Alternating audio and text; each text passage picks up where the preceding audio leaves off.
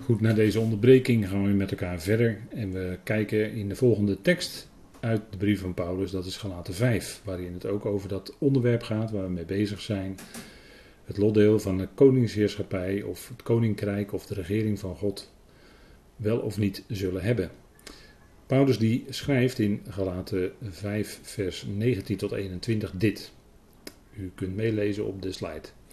Openbaar nu zijn de werken van het vlees, welke dan ook zijn echtbreuk, hoerderij, onreinheid, losbandigheid, afgodendienst, toverij, vijandschappen, twist, ijver, gramschap, partijschappen, oneenigheden, secten, afgunsten, moorden, roes, brasserijen en dergelijke, waarvan ik jullie tevoren zeg, zoals ik het ook eerder zei, dat wie zulke dingen bedrijven, het koninkrijk van God niet als lotdeel zullen hebben. Ernstige woorden, waarin ook weer een hele serie zonden worden genoemd, en sommige zelfs hele grove, ernstige zonden, met heel veel impact op, op heel wat mensen, als dat gebeurt. Paulus is heel duidelijk, hij noemde dingen bij de naam. De werken van het vlees. En dat is een heel bedenkelijk rijtje. En natuurlijk, de, de, de eerste dingen die hij noemt, echtbreuk, hoererij, onreinheid, losbandigheid, dat zijn dingen die heel opzichtig zijn. Dat zijn zonden die grof zijn met veel impact in mensenlevens. En zorgen voor heel veel verdriet. Heel veel verdriet. Maar ook noemt hij afgodendienst. En dat kan in allerlei vormen zijn. Dat kan ook dat, waar we net, wat we net even nadrukkelijk noemden, dat uh, meer willen hebben, hè, dat hebzuchtige. Dat, dat noemt Paulus ook afgodendienst. Maar ook die, die andere dingen, hè, toverij, vijandschappen, twist, ijver, dat wordt vaak gedaan in naam van. In naam van God, in naam van Christus of in naam van de groep waarbij je hoort. En worden de, dat, dat beschadigt zoveel mensenlevens. Ik vind dat het, hè, als we het hebben over uh, secten, hè, of over uh, vijandschappen, of over partijschappen, dan vind ik het altijd zo enorm bedenkelijk dat in de Tweede Wereldoorlog in 1944 er een kerkscheuring kwam. Notabene in de oorlog. In 1944. Dan denk je, een kerkscheuring? Hoe is het mogelijk? Toen ontstonden de gereformeerd vrijgemaakte kerken. En later kwam daar nog eens een keer een kerkscheuring. Toen traden de Nederlands gereformeerden uit de gereformeerd vrijgemaakten in 1967. En nu zie je dan een beweging dat men weer bij elkaar wil komen. Maar hoeveel schade, hoeveel leed, hoeveel verdriet is dat, is dat niet geweest? Heeft dat niet aangericht tussen mensen, tussen, eh, het ging dwars door families heen. 1944, notabene in de Tweede Wereldoorlog. Dan kun je dus zien dat de omstandigheden moeilijk kunnen zijn. En in Nederland is mijn beeld van Nederland, is mijn beeld door alles wat ik achteraf erover heb gelezen, hoe dat ging in de Tweede Wereldoorlog ten opzichte van Joodse mensen enzovoort, is mijn beeld al aardig uh, herzien. Ik had een, uh, toch een wat uh, te optimistisch beeld van hoe Nederland en Nederlanders waren in de Tweede Wereldoorlog. Afgezien van er heel wat mensen zijn die zich hebben verzet en die uh, Joodse mensen hebben verborgen en ondergedoken gehouden en gered hebben. En er waren natuurlijk heel veel Nederlanders die dat ook deden. Maar de meerderheid, moet toch gezegd worden, hoe de meerderheid zich gehouden heeft onder de, onder de bezetter. Het is heel erg bedenkelijk. En dat dan in 1944 er een kerkscheuring plaatsvond, ja, tientallen jaren geleden vond ik dat heel erg verbijsterend. Maar nu vind ik dat toch wat minder verbijsterend. Gelet op hoe de Nederlanders waren in de Tweede Wereldoorlog. Ze gingen gewoon door. Het gewone leven ging gewoon door, eigenlijk vaak. De economie moest blijven draaien. Ondanks alles wat er gebeurde. Ondanks al die mensen die weggevoerd werden via Westerbork naar de vernietigingskampen. Het gewone leven ging gewoon door Hè? En dan toch gewoon in kerkelijk verband partijschappen. Kerkscheuring. Oneenigheden. Secten. Nou, daar zit het christendom vol mee. Met allerlei secten. Soms, sommige hele grote, waar heel veel mensen in betrokken zijn. Heel veel christenen in betrokken zijn. Heel erg veel wereldwijd. Maar zulke secten in feite.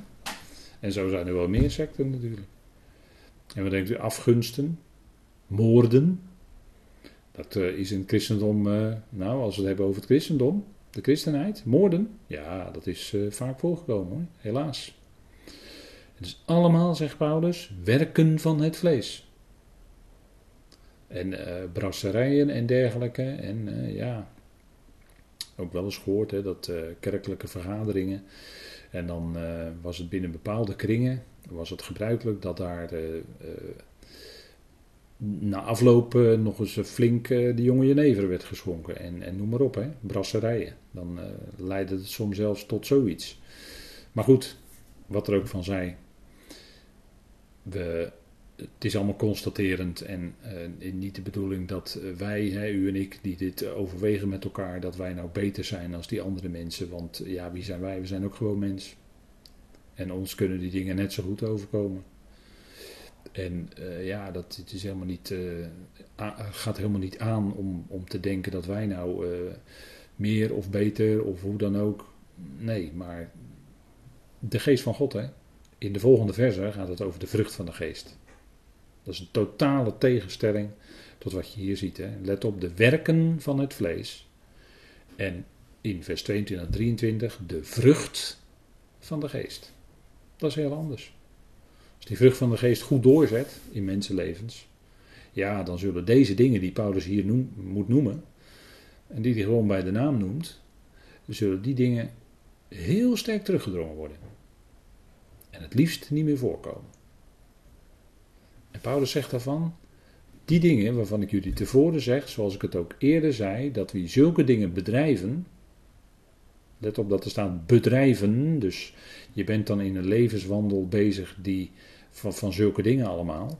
dus dat is niet een incident, maar dat is een doorgaande levenswandel in en naar het vlees volledig. Het koninkrijk van God niet als lotdeel zullen hebben. Let u op dat er hier staat niet het Ionisch lotdeel als lotdeel. Nee, het staat hier het koninkrijk van God niet als lotdeel zullen hebben. Dus de regering van God geen deel daarin hebben. En wanneer is dat? Nou, in de komende eonen. We hebben gelezen voor de pauze met elkaar, Efeze 2, vers 6 en 7. Hij zet ons voor de komende eonen, zijn we al gezet te midden van de hemelingen in Christus Jezus. Dat is, dat is zo, dat is een feit. Dat kunnen we ook niet ongedaan maken. Dat is nu eenmaal voor alle leden van het lichaam van Christus. Kun je niet verspelen. Maar hier wordt wel iets gezegd over de regering. Het mederegeren. En dat niet als lotdeel zullen hebben. Dat is een punt, hè. Dus dan ontdekt u He, al, al gaandeweg zien we dus met elkaar dat er dus twee lijnen eigenlijk lopen. Het een is eonisch leven hebben in genade. Dat is voor iedereen sowieso, kun je niet verspelen, onvervreemdbaar. En hier wordt gesproken over het koninkrijk van God als lotdeel. Dat is toch een aspect.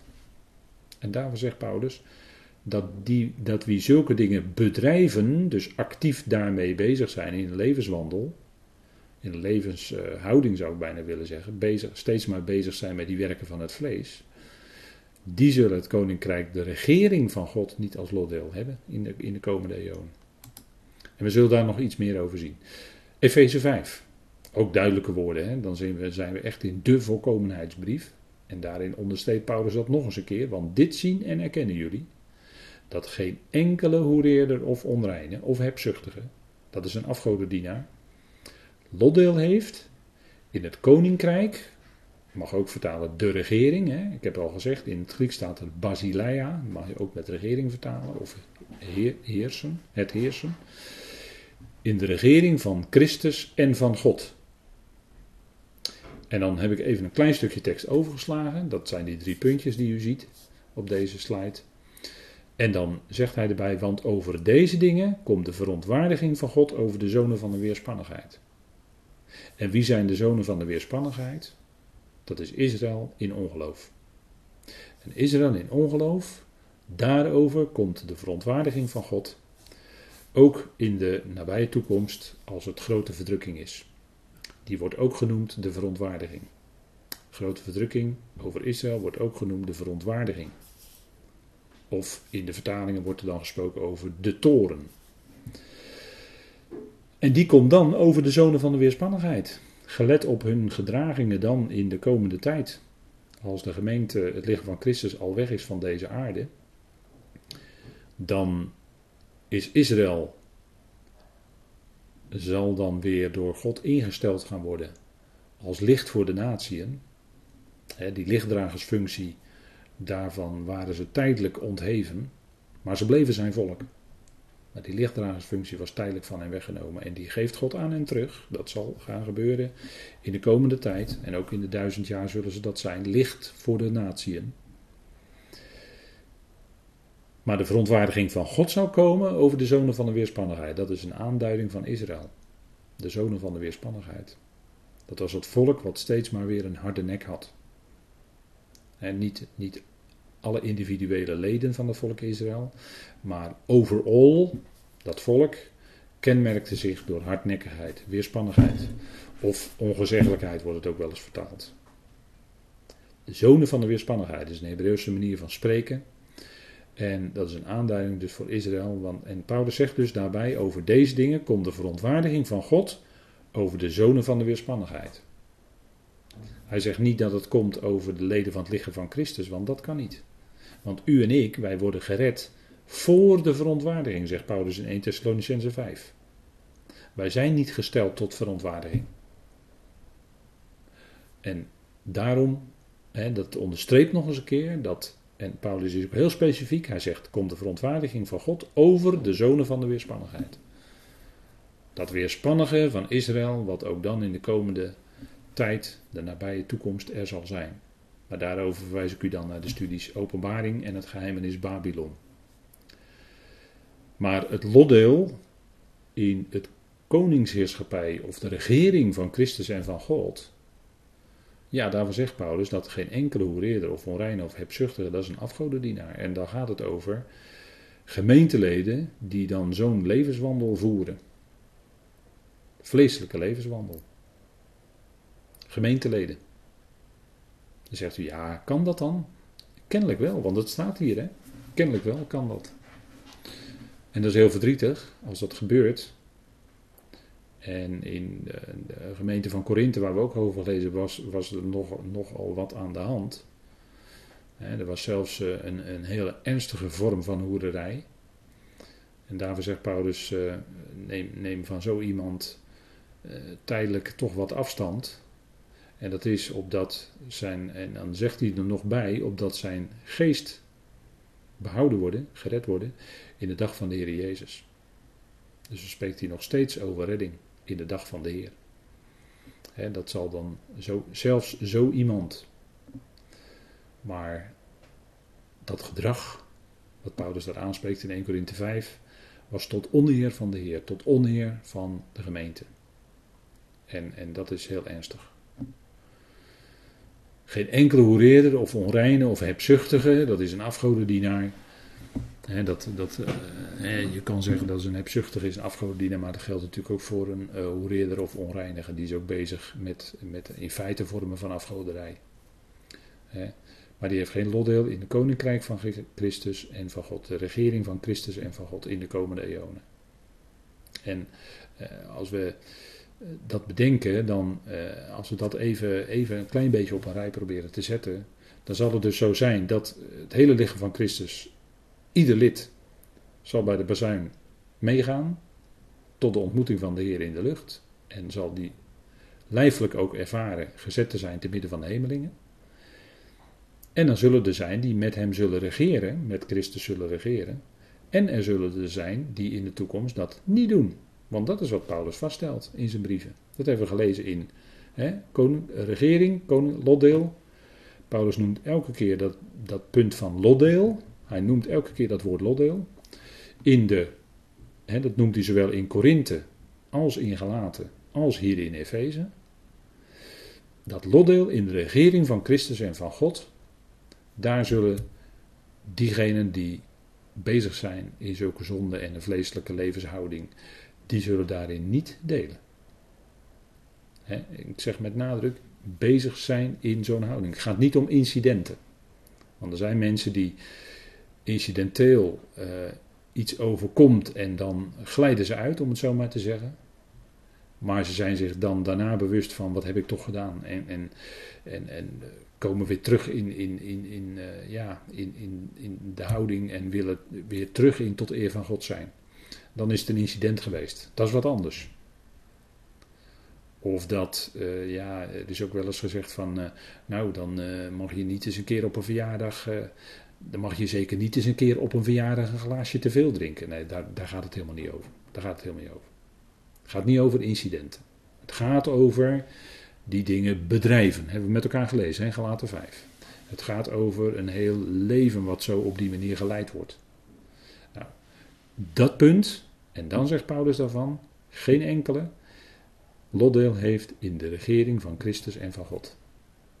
He, uh, vleeselijke levenshouding. Dus dat heeft met elkaar te maken. En het heeft met elkaar te maken. En dat heeft ook te maken met volharden Volharden ja of nee. En dat, dat zien we in, in, de volgende, in het volgende wat Paulus ook nog zegt. 2 Timotheus 2 gaat er ook over. En dan praten we eerst, hè, we, we, lezen dat stukje met elkaar, versgewijs. 2 Timotheus 2, vers 11 tot en met 13. Daar spreekt Paulus ook over deze dingen. En dan uh, op een bepaalde manier, want dat is dan tegen Timotheus gezegd, dus dan spreekt hij toch weer op een wat andere manier. Maar het gaat in feite over dezelfde lijn. En dan stelt hij eerst vast de feiten. Vers 11. 2 Timotheus 2 vers 11 zegt, u kunt gewoon meelezen op de slides. Betrouwbaar is het woord, want indien wij gezamenlijk stierven, zullen wij ook gezamenlijk leven. Dat zijn de feiten. We zijn, we, ieder lid van het lichaam van Christus geldt dat we gezamenlijk met Christus gestorven zijn, begraven en ook opgewekt om in nieuw leven te wandelen. En dat zullen wij gezamenlijk leven, dat heeft ook een, iets toekomstigs in zich. En dat is ook een feit, dat, dat zal ons dan ook ons deel zijn. Eonisch leven, daar hebben we nu al de waarborg van. Door die geest in ons, daar zijn we mee verzegeld. Dus dat is, dat is feitelijk is dat zo. En dat, is, dat kan nooit ongedaan gemaakt worden natuurlijk, want dat is genade. En daarom staat hier ook, betrouwbaar is het woord. Daar kunnen we van op aan. Wij zullen ook gezamenlijk leven met Hem in de komende eeuwen. Dat is een punt. En er komt nog een tweede punt in vers 12. Dat is een principe. Indien wij volharden, zullen wij ook gezamenlijk regeren. Of gezamenlijk heersen, staat in de NCV-tekst. Maar je mag ook vertalen regeren. En indien wij logenen, zal dat, in veel vertalingen staat er dan hij, maar als je het wat strikter vertaalt, dan kun je ook dat, is het heel goed om hier dat te vertalen, zal dat ook onze logenen. En waar had Paulus er nou net over gehad? Dat woord. En wat voor woord heeft hij neergelegd? Onder andere, en misschien zou je hier aan mogen denken, aan Filippenzen 2, een houding van ootmoedige gezindheid. En als mensen terugvallen, om het zo maar te zeggen, in een vleeselijke levenswandel. En die blijven in die vleeselijke levenswandel. Waar zijn ze daarmee bezig? Dan logenen ze eigenlijk dat woord wat over hun leven is uitgesproken. Eigenlijk met je levenswandel, als je volledig in en naar het vlees leeft, dan ontken je dat woord. Dan logen je dat woord in feite, in de praktijk. En daarom zal dat ook ons logenen. Dus die vleeselijke levenswandel, dan zul je dus niet gezamenlijk regeren. Zal dat ook ons logenen, dan is dat de consequentie. Want dat is wat het woord zegt. En Paulus heeft drie keer, hè, we hebben drie teksten met Paulus gelezen, gelezen, waarin Paulus drie, vier keer zegt: regeren van God, hè, het lotdeel in het regeren van God, of het regeren met Christus en God. En diegenen die in die zaken van het vlees leven, zal dat ook ons logenen. Zal dat woord ook ons logenen? Zal dat woord ook dan ja, eh, krachtig blijken te zijn. En zal dat woord eh, dan ook gelden. Want dan zal dat woord ook eh, laten zien: hé, hey, ja, Christus zal dat laten zien. Op het moment dat dat bepaald wordt. En ik ben ervan overtuigd dat dat bij de Bema bepaald wordt. Zal dat Christus aan de hand van het woord laten zien dat er een aantal zullen zijn die met hem zullen regeren en een aantal zijn die zullen een andere plaats krijgen.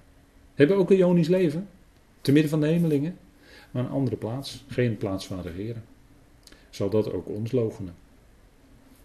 En het punt is dat in vers 13, en dan zijn we eigenlijk rond, zijn genade is, en dan komen we, en we eindigen vandaag ook weer, hè, of we eindigen dit, deze studie ook weer met de genade, dat kan ook niet anders. Indien wij ontrouw zijn, hij blijft getrouw. Hij blijft trouw. Want zichzelf logenen kan hij niet. Zichzelf logenen kan hij niet. En u ziet het hier al staan, hè? waar echter de zonde toeneemt, stroomt de genade over.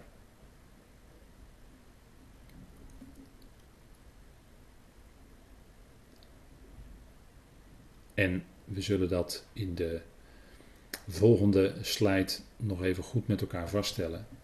indien wij ontrouw zijn, hij blijft trouw. Zichzelf logenen kan hij niet. En dan vraagt u zich af, wat kan hij van zichzelf niet logenen? Nou, u zag het op de vorige slide al even staan. Hè? Maar hier even nog helemaal duidelijk, dat u het goed mee kan lezen. Waar echter de zonde toeneemt, stroomt de genade over. Opdat, net zoals de zonde regeert in de dood, zo ook de genade zou regeren door rechtvaardiging, door rechtvaardigheid, naar binnen eonisch leven, door Jezus Christus onze Heer.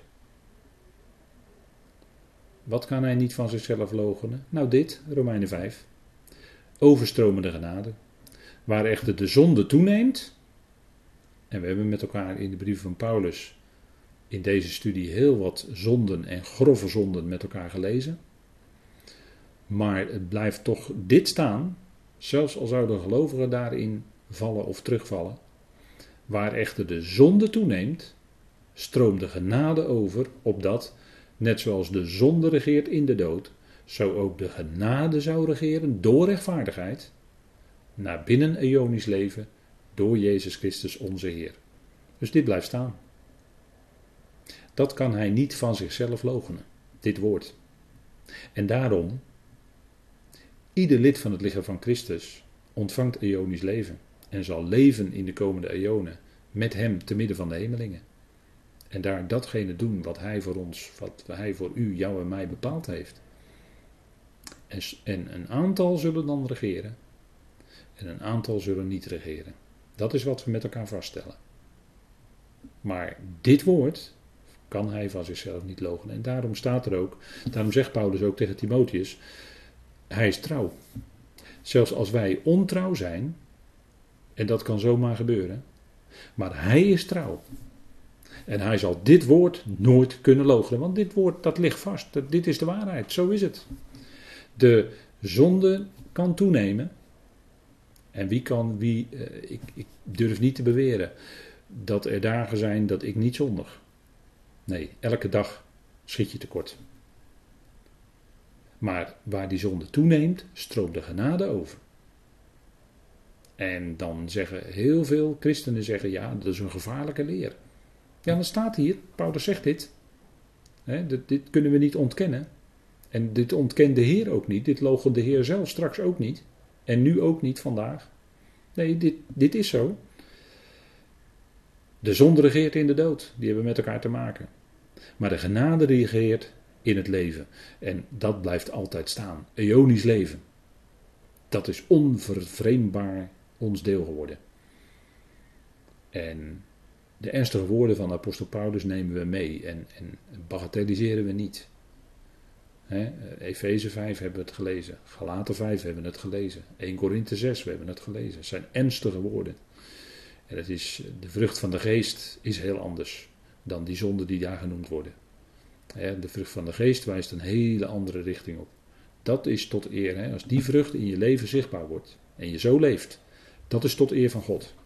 En het andere is niet tot eer van God, dat is op jezelf gericht. Maar boven alles blijft toch staan dit woord. De zonde kan toenemen, maar de genade is altijd groter. En dat is wat ons verbaasd doet staan. En misschien zegt u wel, ja, maar dat doet mij blij verbaasd staan. Ja, zeker. Mij ook. En dat is eigenlijk het wonderlijke van de genade, dat het zo groot is. Dit woord zal de Heer van zichzelf niet logenen. Absoluut niet, is onmogelijk. En zo zit het eigenlijk toch heel, wonderlijk in elkaar. Hè? En, en wij, hebben, wij, wij hebben als gelovigen denk ik toch wel een beetje moeite met het punt van, uh, ja, daar is toch straks verschil. Uh, en, een groep zal met hem regeren en, en, en uh, gelovigen zullen niet met hem regeren. Ja, dat is een verschil. Maar is dat niet bij Israël ook zo? Vraag ik me dan af. Bij Israël is het toch ook zo dat wat mijn vaste overtuiging is, dat eh, David, de letterlijke koning David zoals die er was, dat die zal opstaan aan het begin van de duizend jaren, dat hij letterlijk zal regeren weer. Koning David namens Christus. Hè, dit doet dan de regering van Christus namens hem. En met hem.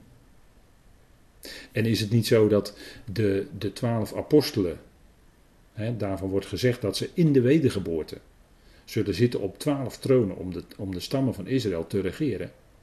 Dat wil dus zeggen dat die apostelen op dat moment over die twaalf stammen regeren. En die twaalf stammen zijn daar dus ondergesteld. Die regeren, die nemen dus niet deel aan die regering. En is het niet zo dat tegen Israël wordt gezegd dat ze koningen en priesters zullen zijn, maar dat niet allemaal zullen in de komende tijd over de volken regeren. Israël misschien als volk als geheel wel, maar heel wat Israëlieten zullen gewoon in het land zijn en daar bezig zijn op een of andere manier. Maar die zullen ook niet allemaal bezig zijn met regeren over de volkeren. Dat zal ook een beperkte groep zijn. 144.000 denk ik dan bijvoorbeeld aan. Dus daar is ook verschil. En dan is het eigenlijk niet zo vreemd dat er ook verschil is als het gaat om het lichaam van Christus. En dat onze tijd die we hier leven als gelovigen een voorbereiding is op de komende eonen. Ja, dat zeggen we regelmatig tegen elkaar. Maar eh, dat is natuurlijk het punt. Hè. En het geweldige is denk ik dat, ja, eh, God is trouw. De Heer is trouw. Hij kan zichzelf niet logen. Hij blijft altijd naar ons kijken in genade. Want het zijn zijn leden. En, en die zal die niet afsnijden. Dat is onmogelijk. En ik denk dat dat toch de vreugdevolle constatering mag zijn als we deze studie met elkaar afsluiten. En zullen wij daar dan de Heer voor danken. Vader, we danken u dat we u mogen danken voor datgene wat we met elkaar mochten overwegen. Een punt wat voor heel wat gelovigen toch moeilijk lijkt te liggen. Als we zo ons oor te luisteren liggen. Maar dank u wel dat u ons daar helderheid in verschaft door uw woord. Dank u wel dat we als leden dat lotdeel van Ionisch leven hebben ontvangen als een genadegeschenk. En dat we dat in de komende eonen ook zullen meemaken, zullen ondervinden aan de lijve. Vader, in dat regeren met Christus, het zou bijzonder zijn als u ons ook daartoe roept om straks met Christus te mogen regeren. Vader, daar, leven, daar willen we naartoe leven. Vader, en dank u wel dat u ons aanziet in genade. En dat u ons ook kracht geeft tot volharding. En daar waar we, als we bij de Bema zijn, Vader, als het blijkt dat we hebben volhard, dan zullen we erkennen dat ook die kracht tot volharding en het volharden zelf, dat het uw genade was. Dat het uw genade is. Dat het niet onze eigen verdienste kan zijn. Vader, dank u wel dat het zo zit en dat we die waarheid van uw genade zo hebben mogen leren kennen en zo verder steeds mogen toenemen in het diepere besef van wie u bent. We loven en prijzen u dat u het zo doet. We loven en prijzen u voor de rijkdom van uw genade. We loven en prijzen u voor het geschenk, het kostbare geschenk van uw zoon. En dat we leden mogen zijn van zijn lichaam, vader. Wat een voorrecht, wat een enorm iets is dat.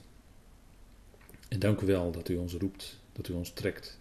En dank u wel dat we ook deze dingen zo met elkaar mochten overwegen. En wilt u zelf het verder uit en doorwerken in ons hart en leven. Vader, mag dat dan zijn tot uw eer. We danken u daarvoor. In de machtige naam van uw geliefde Zoon, onze Heer, Christus Jezus. Amen.